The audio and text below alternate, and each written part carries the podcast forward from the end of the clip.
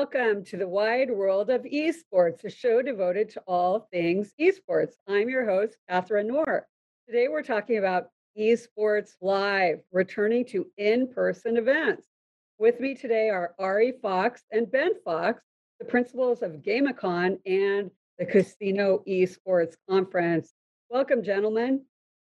Great, thank you for having us, Catherine. It's great to be here. We're excited to talk to you again. Right, yeah, yes. You know, Ari has been here. He's the guest that's been on my show the most, so he has that honor. And but we're happy to welcome Ben too. And first of all, Ari, tell us about GameCon. What is GameCon? GameCon is it really stands for something. It stands for a Game Arts Conference. And at the end of the day, really what it is, it's a conference about the cultural connection to video gaming. We start with indie games, which is the art and the creation of the gaming world to start with, because without developers, the independent developers, we wouldn't have games. We wouldn't have the games that are the popular games that we have today. So it really goes to connecting to the cultural attachments that people have to the esports world and then to the video gaming world. But overall, it's everything. It's not just the creation aspect of it, but how do you express yourself as a gamer? You know, can you come in as a cosplayer and dress up as like the character that's behind me from Valorant, or can you come and as and play with your friends and connect with them. It also includes other things besides just video gaming itself. We have Magic the Gathering tournaments, we have esports tournaments, we have influencers that come and talk. We recently just had a GameCon in August at Agua Caliente. We had Veronica Taylor. Sorry, she was the voice of Ash Ketchum. But Ash Ketchum and Pokemon are anime products. But that is also part of the culture of a video gamer. It's the connecting to everything that millennials and Gen Zs connect to, starting with video gaming and then branching it out from there. Okay, and Ben, why don't you tell us about the Casino Esports Conference? Well, we started the Casino Esports Conference over 5 years ago.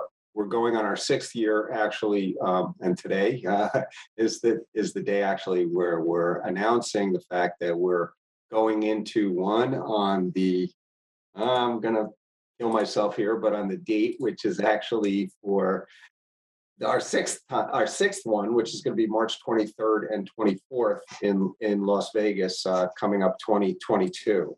Okay, we just finished one, actually.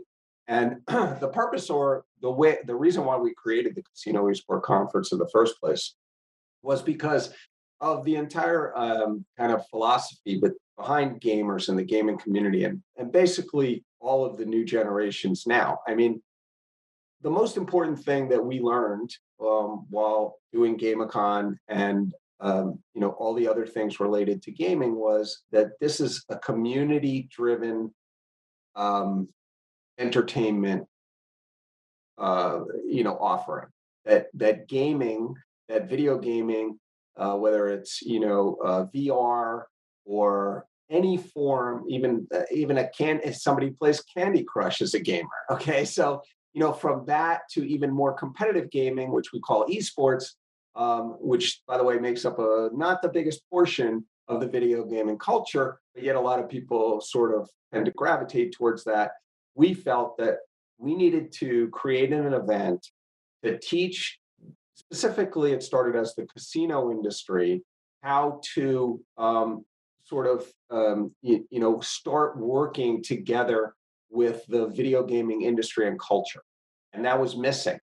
And a lot of people didn't understand how to merge the two. And I heard one of your speakers before on another show that you had done, and they mentioned that at this point right in time, it's very hard to get both the corporate world to really actually understand the video gaming world and the culture, and how to monetize it or make some kind of connection to make it work for them. And my brother and I have spent a lot of time, energy, and sort of collecting a lot of information to be able to help, and people to be able to help facilitate the future of the casino in general. And we feel that without this component, that there will be a great detriment in, I should say, the wagering or gambling world, and or just in the entertainment casino industry. So we felt it was necessary to put on a show where we could, you know, sort of help people get started in just that, in approaching and getting in. And we've come very far since our first event, and COVID kind of really made it difficult for us. The last one that we did, we had to do a hybrid event, but we actually pulled it off, and we were very happy about that. And now we're going into our next one, and hopefully it will be packed and live for the most part. Well, you know, and that's really what we're here to talk about today, is that idea of going after all this time where we've, you know, done everything on virtually. How do you go to a live event? I mean, how is that really happening now? Ari, what are your thoughts on that? Well, you know, we did, as I said, we did the one in Agua Caliente in August. It was the height of Delta in August. You know, Palm Springs, as it is in the summertime, is like, people have cleared out because it's 120 degrees. It's pretty much an oven. But we followed all the CDC guidelines. Everybody wore masks. There was 6 foot distancing. And then there's other ways of doing things as well. Some of the other B2B events are using an app called Clear, where you can put down your vaccinated status or a negative test result. So that will enable you to get into the conference, and they give you a little wristband, and you wear that at the conference so that everybody knows that you're, you know, you're either negative for a test or that you had the vaccine. At this point, though, you know, the pandemic is, in my opinion, I think we're hearing less and less about it in the mainstream media and the mainstream news, because there's only, at this last I checked, which was a week or two ago, there's only 66 million people in the United States that are remaining unvaccinated.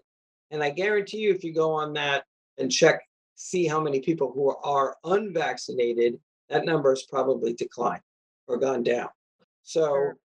I mean, we're kind of at a point, I think, where we're going to be okay. And I think, and I believe, I know that, you know, going into the next year in 2022, things are going to be very safe. I was just at an event in Atlantic City Monday and Tuesday. So, and everyone had the wrists, and you put your QR code and they give you that wristband, and everyone's been vaccinated. So where is the virus gonna go?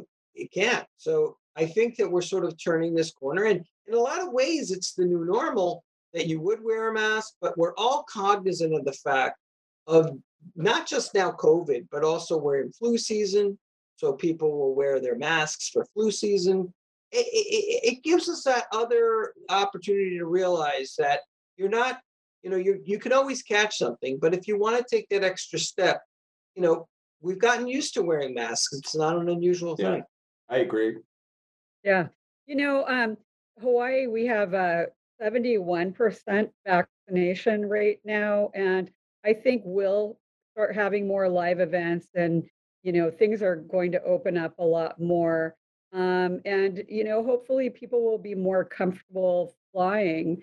But, you know, let me ask you, Ben, is there still room for hybrid events now that people have gotten used to it? You know, do you want to offer that option, or do you want to just say, hey, you got to come here, otherwise you don't get the opportunity? No, I think staying in that second half, staying in that mindset where you are just strictly having bodies show up to a location will not exist in the future. I think there's nothing but this. So if anything, it's forced our hand in trying to come up with a way to have somebody in, you know, halfway around the world be able to attend an event without having to get on a plane anyway. And that's important because we are a one world sort of society, and we're actually moving more and more towards that. So it is important. They're both important.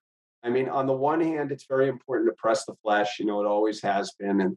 And in this case, bump a fist, you know, because people just don't want to other people's germs. So I can understand that.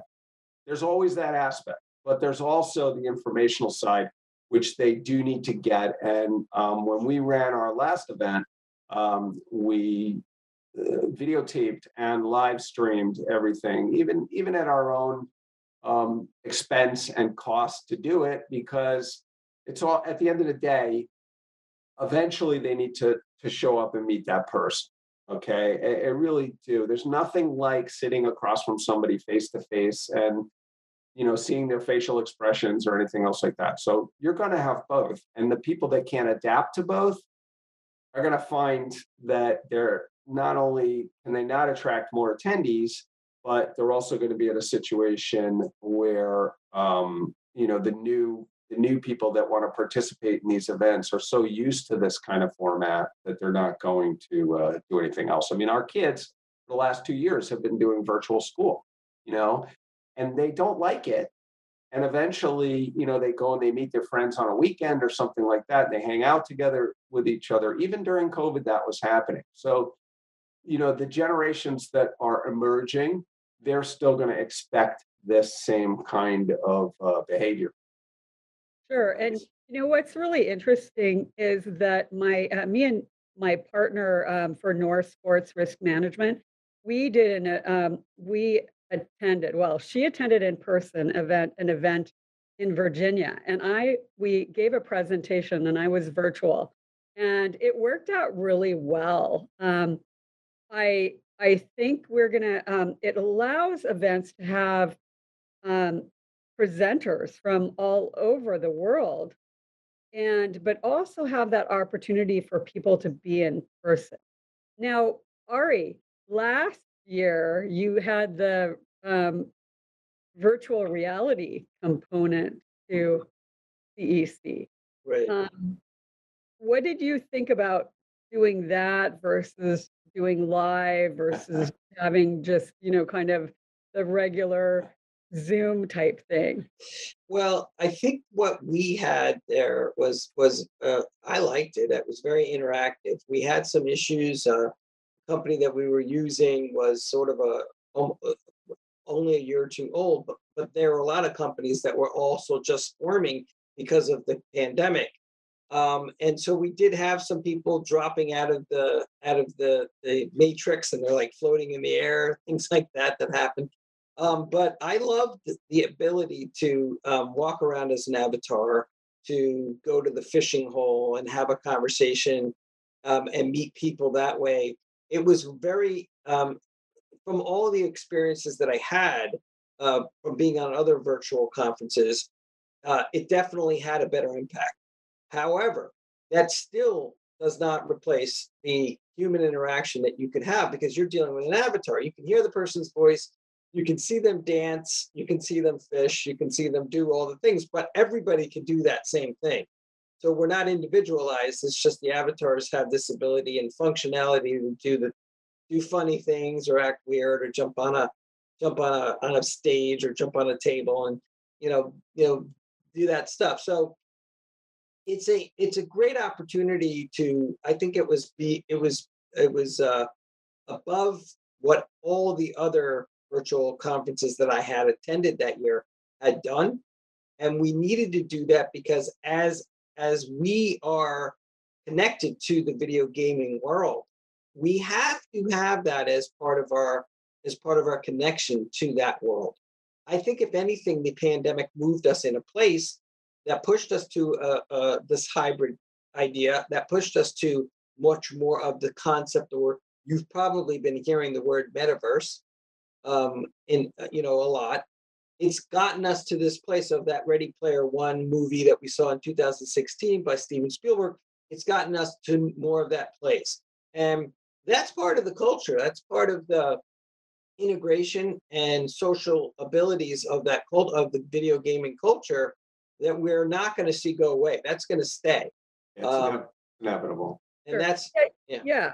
And you know, Ari, that conference was very memorable to me, probably more memorable than almost any conference I've ever attended, because it was really cool for the very first time and struggling to figure it out, but to go into the virtual environment in my avatar, then to speak on a panel, and then to go fishing with Fatality and you, and, you know, learn how to do virtual fishing and chat. And that was really fun and memorable. And, but on the other hand, I am kind of anxious to meet people in person. And I kind of envy those people that are at those conferences in person, because I know they're really having fantastic engagement. Now, Ben, what advice would you give to event planners when they're looking about going back to in-person events, whether it's an esports tournament or whether it's some kind of other event? Well, I have to say, from the gaming perspective, or at least from the events that we run from GameCon, I mean, the current population, and I'm going to have to say of gamers, which, you know, the average age is like 35, right? So now they're getting older. Now I'm way older. So, I mean, and that being considered, that general, you know, without making too many sort of, you know, just like pigeonholing them or anything else like that, that cultural concept is, like Ari said, they're already very aware. They grew up sort of in a pandemic. So they're aware of how to behave, what to act, what to do, what to expect. And so, from their perspective, when you have live events, we find it's not as difficult as it is from the business standpoint event. And I've told you this before. I was speaking to you about it. The companies themselves that are sort of being very conservative about how they send their people, what they send them to, and everything else like that is what is sort of the stumbling block or the slowdown in what we see as far as business going forward and you know, aggressing even more. But what I'd say to event planners or people that are you know, wanting to do what they normally do or it worked for them in the past is, you know, get with the program because it's not this is not going away. Learn how to do it or speak to people that have already done it, and try to incorporate it in some way and figure it out. It's not seamless. It has its problems. I mean, the biggest issue that we have, I know, you know, you described just before about going into the VR. It was a 3D environment that technically could have been VR, which is really kind of where we need to head. But you still need the live events, even with VR. You will still need them. I mean, you know, everybody speaks to their parents or their friends or their relatives on Zoom or Link or through Skype or something like that. We're used to that. But there's going to come a point, oh, when are you visiting? Oh, so you have to make that visit. It's just the way it is. But the good news is, I mean, now we have an extra tool. So now we can progress even faster, because now we can communicate with each other in an okay way that's pretty close to reality, but not yet there. And it'll take years before that happens. Well, you have to embrace it. That's where we get into the metaverse conversation, is that, you know, you can then jump into a metaverse with your family, and you can, you know, we'll have bodysuits and you'll be able to but even touch and feel and, you know, all that stuff. So, you know, it's coming. I want to get back to the thing about live events though, Catherine, because I don't know if I've ever told you this, but we have had at the GameCons that we've been running since 2015, 3 marriages come out of it. 3 people, 3 different couples met at our events. They were 2 of them, I think, were actual exhibitors and people who participated as exhibitors, and 1 were people who came as attendees. But we had 3 marriages come from the GameCon events. So that speaks volumes as to why people will eventually need to come out and be in an in-person event. And like I said, at Agua Caliente, what we did at the peak of the Delta, we did get a very, very good turnout, which which says a lot about people. They're like you. They don't want to be stuck at home anymore. They want to go out. They want to be with people because we're social. We are social animals at the end of the day. That's part of our DNA. There's nothing you can do to get rid of that. But from an operations standpoint, people are still, the people who are putting on events are still kind of in the dark a little bit. It's very hard to do. They don't really know. I mean, look, we did that 3D event, and I have to tell you, we took 2 days and countless videos and tutorial time just to get people to move their joysticks and move their characters. I mean, and we're dealing with people that really don't even know how to delete an app on their phone. Okay, so I mean, you know, it may have taken you a little bit. You felt a little too much time to learn how to fish or something like that. But compare that to the people that are, you know, we had to deal with that were in their 70s, you know, or you know, whatever. It's a big challenge, you know. So and I have to say that the technology itself is still infantile in the sense that there are too many movements, and that was very hard to translate to it needs to be more universal, more user-friendly, more, all those other things have to come into play. But you know what? We got to give it time. This is just the beginning, and it's the beginning of something new and exciting. And there are a lot of people that are resisting it, and they want to go back to the old ways. They want to just only do what they're used to doing because that's their model. But this is the future, and they need to embrace it and figure out how to work with it. Right. And I will note that I have met lifelong friends at conferences and conventions. Some of my favorite people that I've ever met have been someone I've met at an international conference that I've, you know, only seen in that environment, that we go to all these different conferences all over the world. And so it's an important environment for me, because I know how important it is to meet those conference friends that share that same interest. Now, I understand, before we wrap up, Ari, I understand you went to an event and actually were quoted in many newspapers. Associated Press, actually. Oh, right. Okay. Tell us about that, Ari. You know, it was a conference that it's the East Coast Gaming Congress, but it's a casino conference, and there were companies there that are also esports companies, publicly traded esports companies, and really what the quote was all about was, you know, to understand or make the casinos understand that they crunch numbers all day long. They have people that crunch numbers. There are 2.7 billion gamers or 3.5 billion gamers. And there's this 10% of the esports industry. That's 10% is competitive gamers. It's numbers. And it's also watching and observing young people and what they do and how they interact with the products that are being placed out into the, you know, for video gaming and esports and wagering on esports. And what my quote was about, what I was quoted as saying, is that you know them so well, meaning the corporations know the younger generation so well. The problem is the younger generations don't know you. And that is a problem, because at the end of the day, younger people want to trust the companies that they're working with. They don't want to work with a company that is out, you know, they vilify guys like Bezos, you know, they vilify guys that become and make it these billionaires. You know, they want to know that when you started your company, you did it from the heart, and that you were doing it as a way to connect with them on a cultural level. And that's why GameCon is going to be a very big name. It is already. I mean, a lot of people and gamers know about it, but it's going to just continue to grow, because that started as grassroots.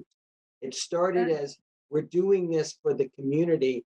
We're not doing this for our own benefit. We're doing it because we want the community to thrive and to grow. Perfect. Okay, so Ben, before we wrap up, what is coming up for GameCon and CEC? Well, you know, our goal, the fact that Ari is on the East Coast and I'm on the West Coast is not a mistake. We're actually trying to develop sort of a incorporated universal idea of this, so that whether you're on the West or East, you can attend a GameCon and participate in everything like that. So we have our GameCons are right now, we're scheduling them, that will be posted up soon as far as the dates, but I would check or just go to the GameCon website, which is just GameCon, G-A-M-E-A for art, and then C-O-N for conference.com. And check out when the dates are, or at least register either on there or on the Facebook, and then we can basically get you the information as we get it. And as far as the CEC goes, we're taking a different approach this year. We're doing it a little earlier in the year. We don't want to ride alongside of the other casino events that are going on, which are traditionally in September, October. So traditionally, we were always right after Labor Day, but we're moving this year because we feel that you know, if we do it closer to the middle of the year or the beginning of the year, it actually will give a lot of people the ability to get something moving and done before the end of the year. Right. That's our feeling. Yeah, that's a great idea. Anything to add, Ari? Yeah, so you can find information on the Casino Esports Conference at Casino Esports, and then no S, and then CONF.com. There are some tentative dates, but they may change, that are up there now. We're working on a venue currently in Atlantic City for GameCon to come back, because that's where we started. And Ben is working on some venues for GameCon on the West Coast in California, maybe in Las Vegas. So we may have a lot of GameCons coming up, and we're real excited about it. Not just that, we plan on doing a lot other things with GameCon in the very near future. Fantastic. Well, thank you very much for joining us today, Ben and Ari. And thank you for having us, Catherine. Yes, thank you very much. You're very welcome. And so thank you to our viewers for joining us today. Next week, my guest will be Jason McIntosh of GG Circuit. See you then.